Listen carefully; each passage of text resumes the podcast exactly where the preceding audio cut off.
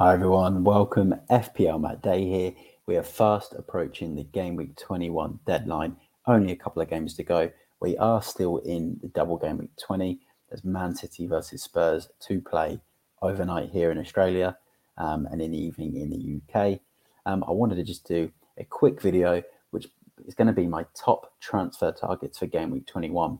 So it's going to be three differentials and three transfer targets that I think are really crucial um, for this stage of the season. So the three transfer targets, at least one of them, I think needs to be in your team. In my opinion, um, I just think they're really strong transfer targets for this game week and beyond. And then as for the differentials, it's just three players um, that I believe can really help you make gains in your mini leagues if you are starting to go differential and you are chasing points and, uh, and chasing mini leagues. I'm going to share screen and get straight into it. Um, but before I do, please like this video, um, subscribe to the channel if you are new here. Absolutely love all of the new viewers um, that subscribe and join in uh, with all the fun. Um, and please get your questions in the comments. Let me know what you think on the picks as well, whether you think they're good or bad. Um, and yeah, like I said, get your questions in so we can get um, as much interaction in the comments as possible. Um, but look, let's get straight into it. I'm going to share screen. Let's go through my three differentials for game week 21 um, that I think are the best uh, players to pick for this game week 21, which is obviously a huge game week, as they all are at the moment post World Cup. And what I'm going to do is actually I'm going to sort it by form um, here. So I'm going to go to the uh, obviously the total points here, but you can sort it by form. Um, there you go. And I'm going to go most informed player in the league at the moment, Solly March. Have a look at that. 5.1 million. He's gone up in price 0.1 within the last couple of days. 3.4% owned. Double digit score against Liverpool. If you have a look at his history there, he's now got three double digit hauls in his last four games. Some people say he's overperforming and this, you know, is the best it's going to get. Check out these fixtures. Is it the best it's going to get?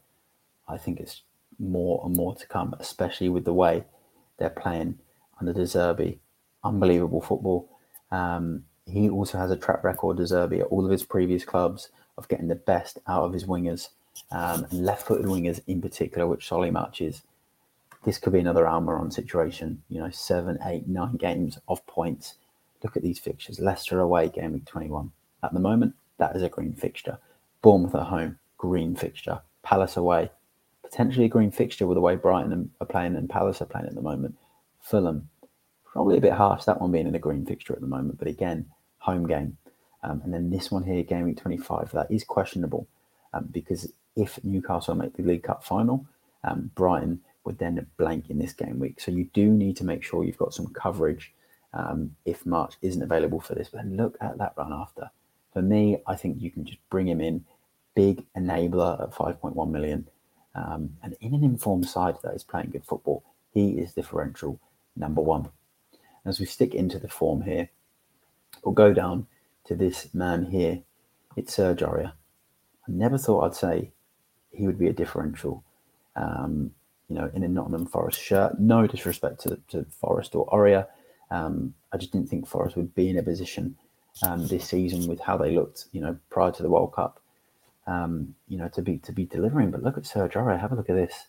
Unbelievable. Four returns in his last three games. And in the one game he didn't keep a clean sheet when when he returned, he got 10 points. So the points are still there with or without um, clean sheets. But in the ones that he did keep clean sheets, he's got two bonus points against Leicester, eight against uh, two bonus points against Southampton, and another eight point haul, and a bonus point here against Palace.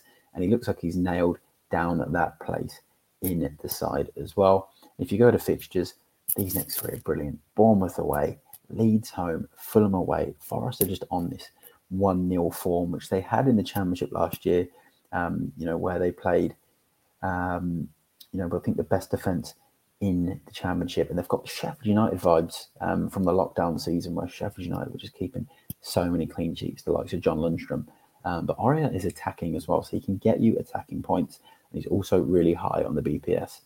Okay, there's some tricky games here. You know, City, um, but then West Ham away, not looking good. Everton home, good fixture. And by not looking good, I mean West Ham aren't looking good.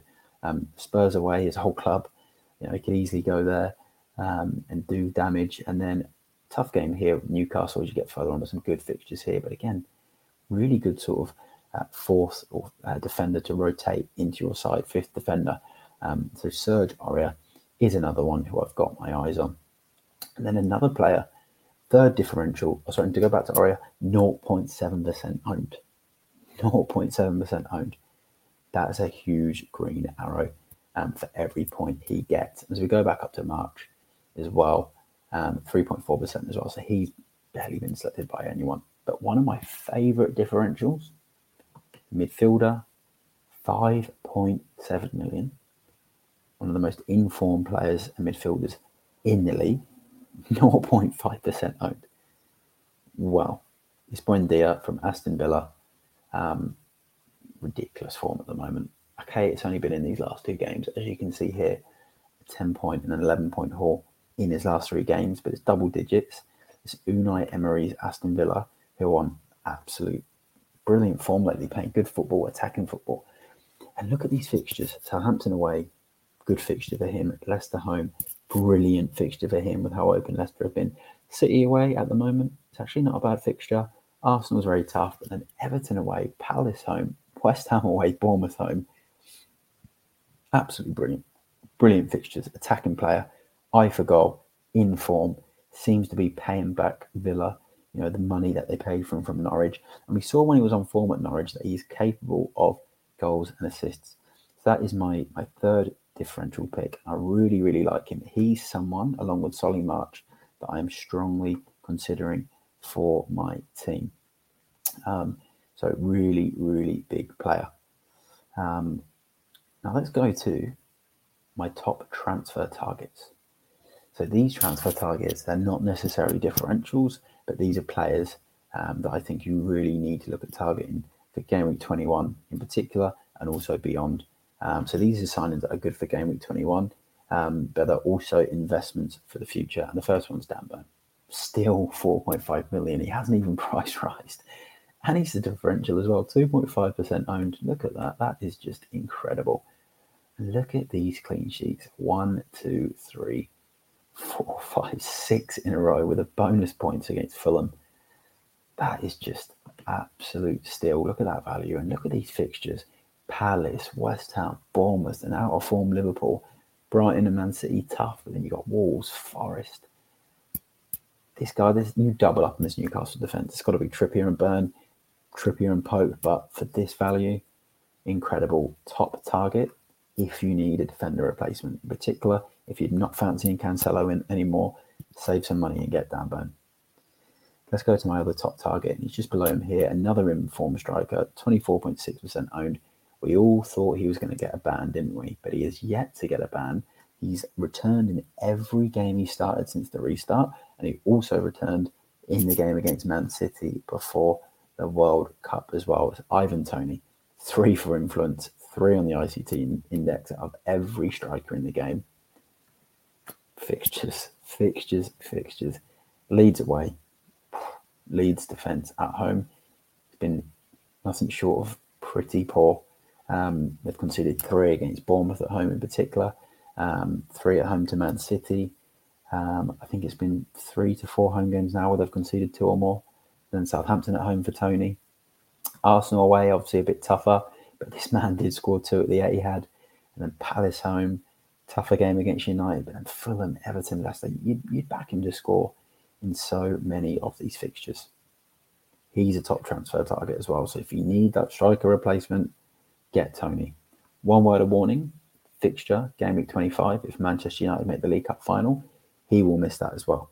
So you need some adequate cover on your bench, or you could be free hitting or wild carding as well. That's just something to consider. Um, but that could have been a fixture where if you had a better option, you may have possibly played him anyway, the better option. But then Toney's fixture proof and he takes pens. Um, and then my last um, pick that is just an absolute must have. And if we go up to the form, I'm sure he is right up there. He's number three. 27.3% owned, 6.8 million bargain. Have a look at that. And he's the one player I really regret not bringing in since the restart. I went Kulusevski. hasn't even returned for me once. Um, obviously, he was injured of the games, so that really let me down. But I should have gone Odegaard. Look at the value in Odegaard, and still just 6.8 million. Um, number two for influence of 305 midfielders. Look at some of those double digit scores um, and nine points against Spurs as well. He can shoot from anywhere, he can pass. He makes Arsenal tick.